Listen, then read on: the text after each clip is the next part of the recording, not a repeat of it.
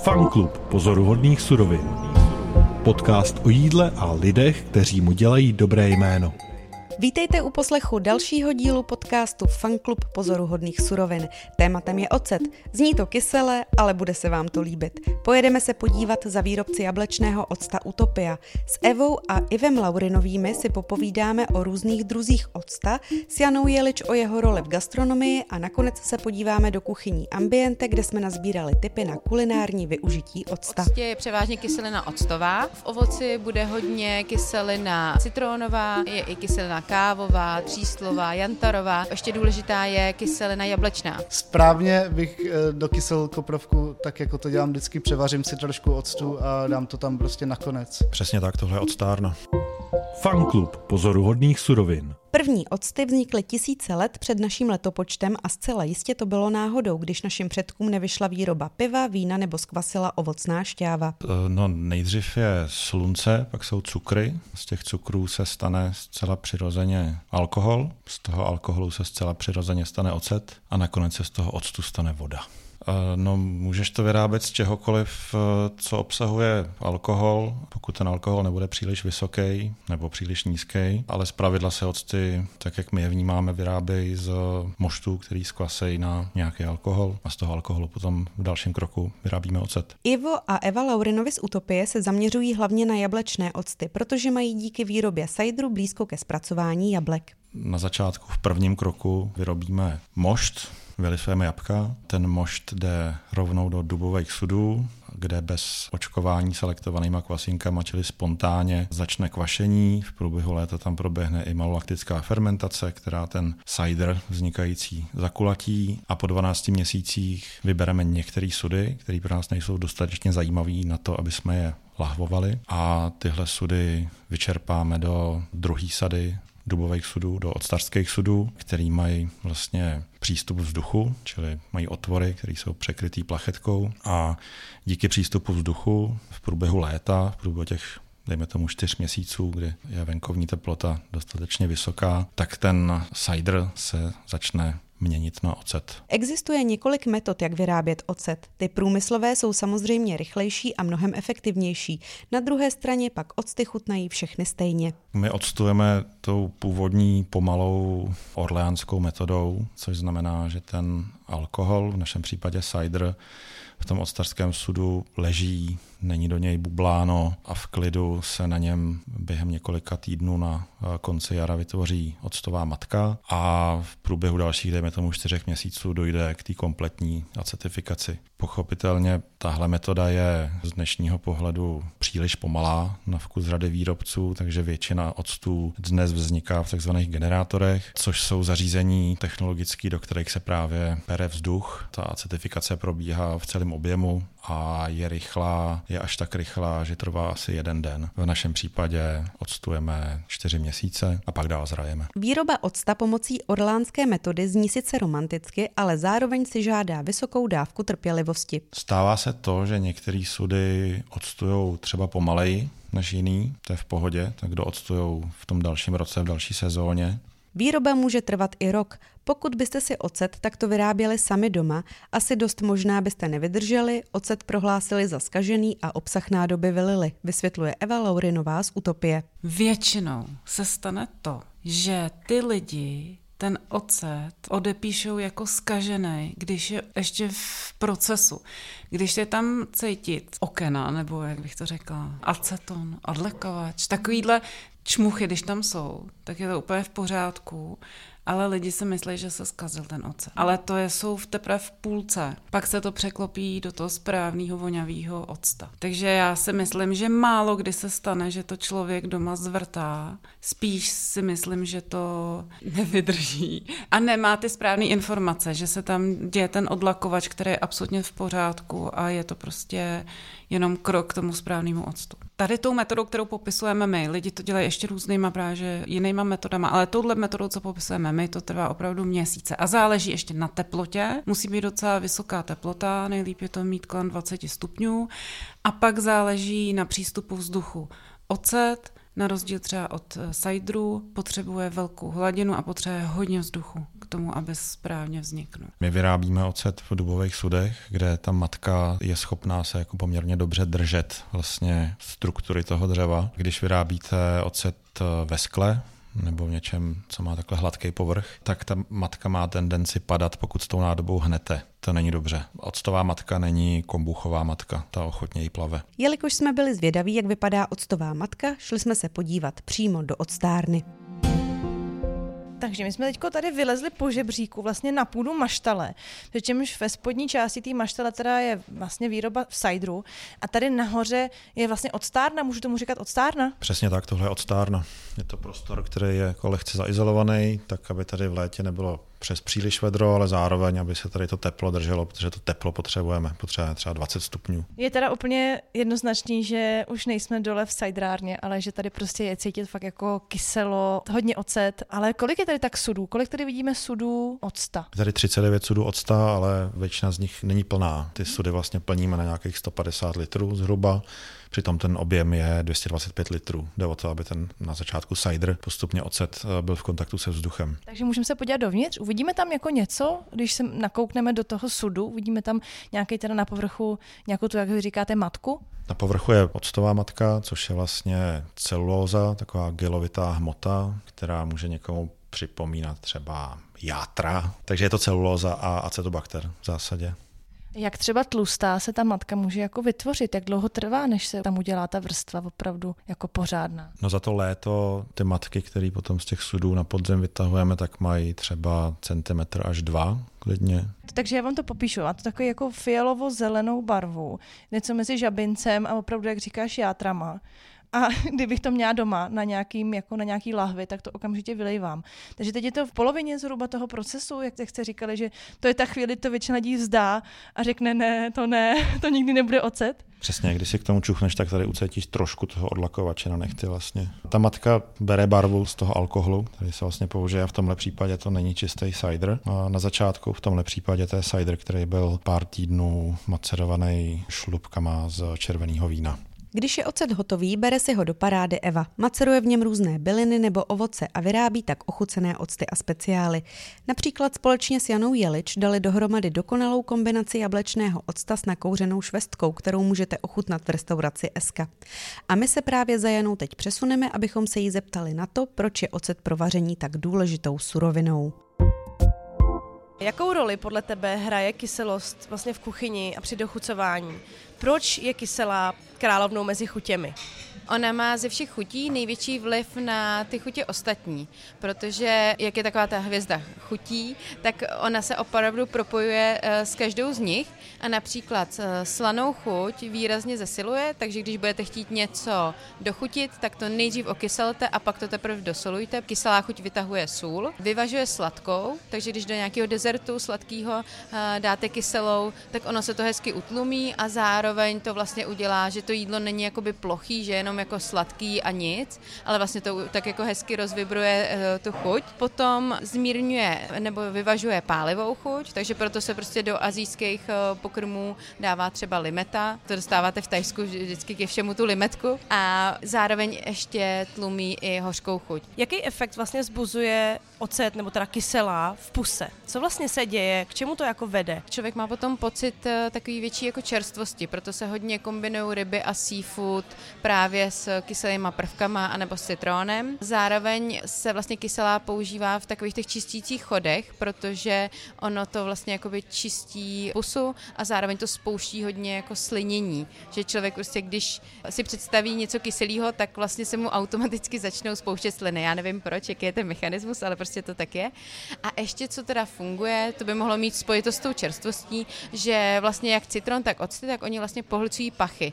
Takže ta daná věc potom působí opravdu tak jako čerstvě, že to voní potom citrónu, i když to předtím třeba, neříkám, že ta ryba smrdila, ale když ta ryba měla nějaký svůj jako přirozený odér, tak eh, vlastně ta kyselost to utlumí. Čím vším se vlastně dá kyselit v kuchyni? Já znám ocet a citron. Vlastně jsou to všechny věci, které by mohly obsahovat kyseliny, logicky, A může to být například eh, mléčný výrobky, které jsou kysaný, takže tam je kyselina mléčná, takže to můžou být veškerý jakoby jogurty, zakysaná smetana, krém fresh, podmáslí. Potom to můžou být eh, nějaký třeba tekutiny, které jsou z nezralého ovoce, jako verží, který je z nezralých hroznů, ale zároveň vlastně ono by se, verží se dá udělat i z jiných vlastně bobulovitých ovocí. A nebo třeba šťávou z různých kvašených zelenin nebo ovocí, protože vlastně jak to kvací, tak tam vzniká kyselina mléčná a další kyseliny. Takže například já třeba hodně často používám eh, šťávu z kyselého zelí, že s tím kyselím polívky nebo cokoliv dalšího.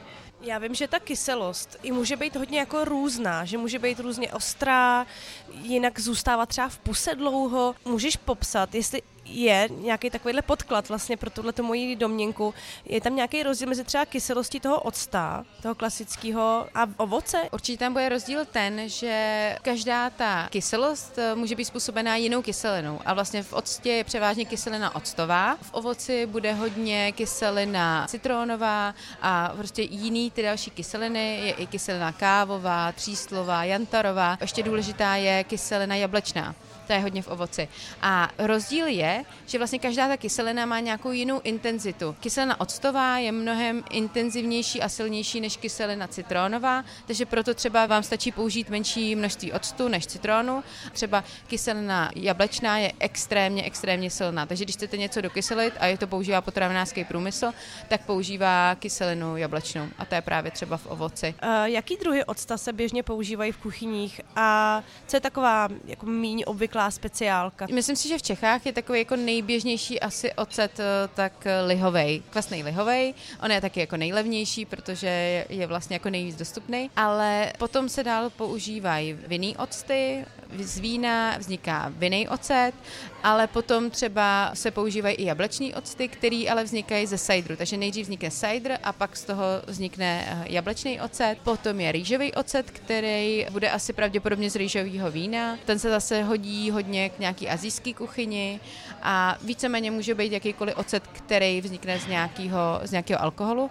A ohledně těch speciálek, eh, spíš eh, tam jde potom už o nějakou jakoby kvalitu, jakože třeba fakt jako dobrý jablečný ocet, který je vyzrálej v dubovém sudu a dlouho se dělá a není vyrobený vlastně jakoby nějakým urychleným procesem a nebo potom jsou to nějaký taky jakoby speciální octy, v kterých jsou různé jakoby příměsi, může to být třeba balzamiko, který taky zraje v sudu a je tam přidaná, zredukovaná vlastně hroznová šťáva. Uh, jaký je tvůj favorit mezi octy? No tak pro mě je to právě ten jablečný, protože on je fakt jako super. Není tak ostrý jako třeba ten uh, lihový ocet a zároveň je takový vlastně jemný, lokální a samozřejmě záleží, co to je za druh octa, ale já si totálně jako ujíždím na utopia octech, který jsou prostě skvělí, takže proto je můj velký favorit jablečný ocet, protože já ho dávám do pití, do vaření, prostě úplně jako do všeho. Ředím se ho ze sodovkou v létě,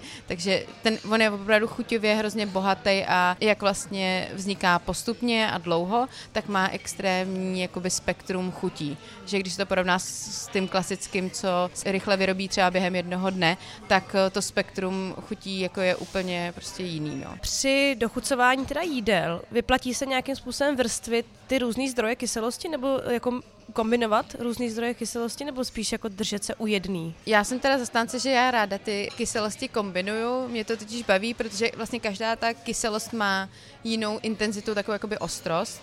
Takže uh, mně to přijde dobrý to kombinovat. Zase na druhou stranu úplně bych nekombinovala třeba ocet s citrónem. Na co si dát pozor při práci s kyselou při vaření? Tam jsou určitě různý úskalí. Ty kyseliny hrajou velkou roli při tom vaření, protože tím, že dáme nějakou kyselinu do něčeho, co vaříme, tak ono si tím jako výrazně sníží pH a vlastně ty procesy, které normálně fungují v klasické vodě, tak najednou se začnou měnit.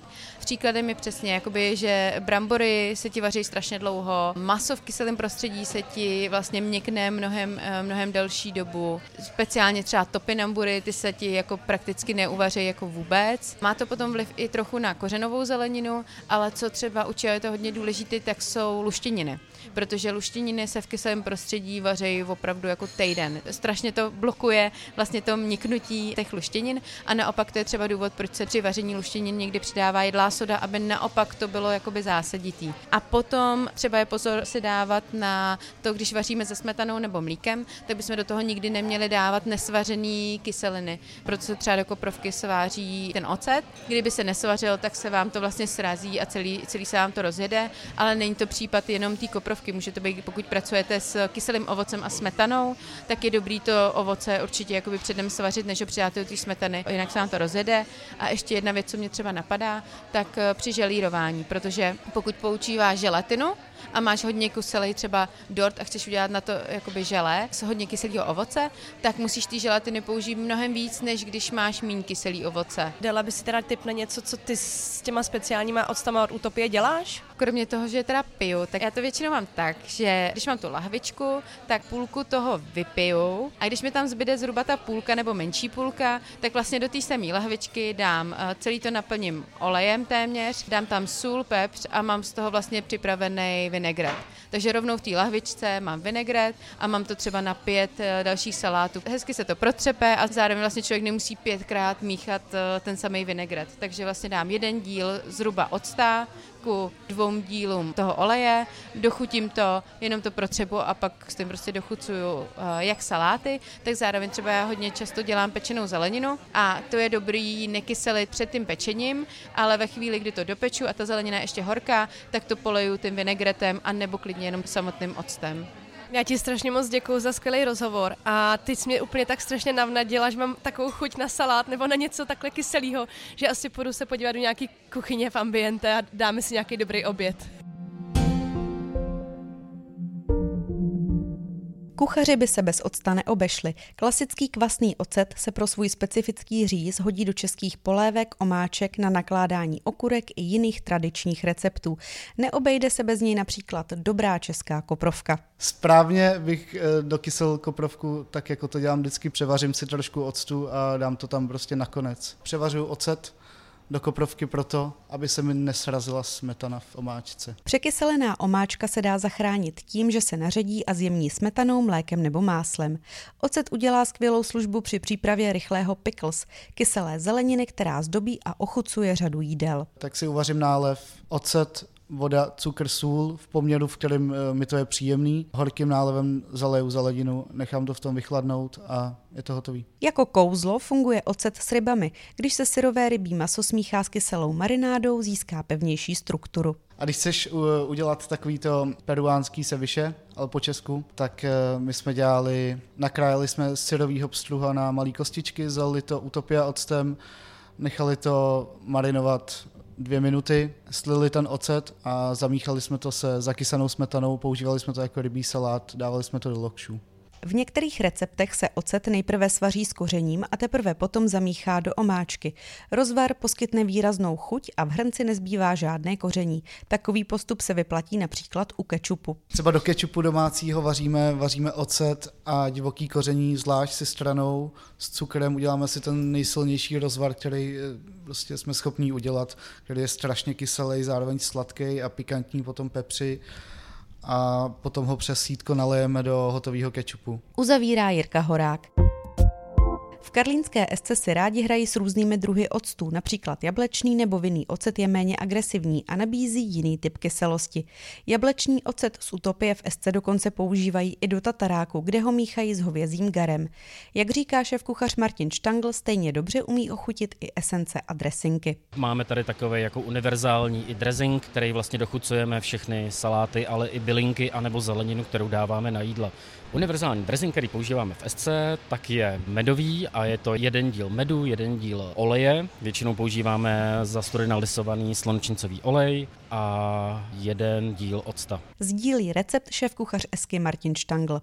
Medová zálivka se dá různě obměnit bylinkami a kořením. V karlínské esce si vyrábí vlastní octy z různých přebytků. Když děláme marmelády, tak uh, máme přepasírovaný třeba červený rybíz od šlupek a od zrníček a tohle to vlastně smícháme s cukrem. Necháme to vykvasit, to trvá asi 10 dní na alkohol a potom je potřeba, ten alkohol se po nějakém měsíci rozkládá na tu kyselinu octovou, ale musí tam být přístup vzduchu.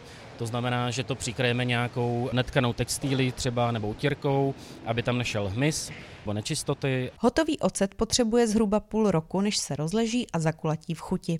Martin ještě přidává tip na ocet z černého piva. Pivo stačí přelít do zavařovací sklenice a zakrýt ubrouskem, zajistit gumičkou a nechat zvětrávat při pokojové teplotě. Alkohol se postupně přemění na kyselinu octovou a přibližně za měsíc uzraje z piva sladkokyselý ocet, který vylepší omáčky i zálivky. Stejným způsobem používají v SC i ocet z kombuchy. Děláme tady hodně i octy z kombuchy, protože ta kombucha samozřejmě že požírá cukr a vylučuje kyselinu octovou, takže když tu kombuchu necháme pořádně jako prokvasit, necháme ji tam dlouho, tak vlastně máme i různý bylinkový octy, takže to je věc, která nás hodně baví. Octy se dají různě obměnit bylinkami a kořením. Macerované octy se potom využívají do salátů a podporují chuť zeleninových jídel i polévek, nebo se dokonce míchají do koktejlů. Naopak čistý ocet tvoří základ nálevu na nakládání zeleniny a hub. My máme zase takový univerzální recept na nakládání do octa.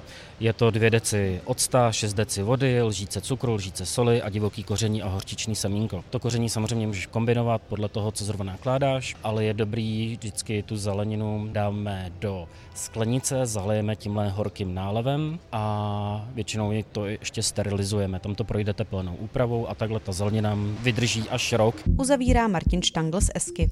A tím jsme se dostali na konec dnešního podcastu. Pokud byste si chtěli najít další informace o octech a kyselé chuti, zveme vás na blog Jídlo a radost a děkujeme, že nás posloucháte a čtete. Fanklub pozoruhodných surovin. Podcast o jídle a lidech, kteří mu dělají dobré jméno.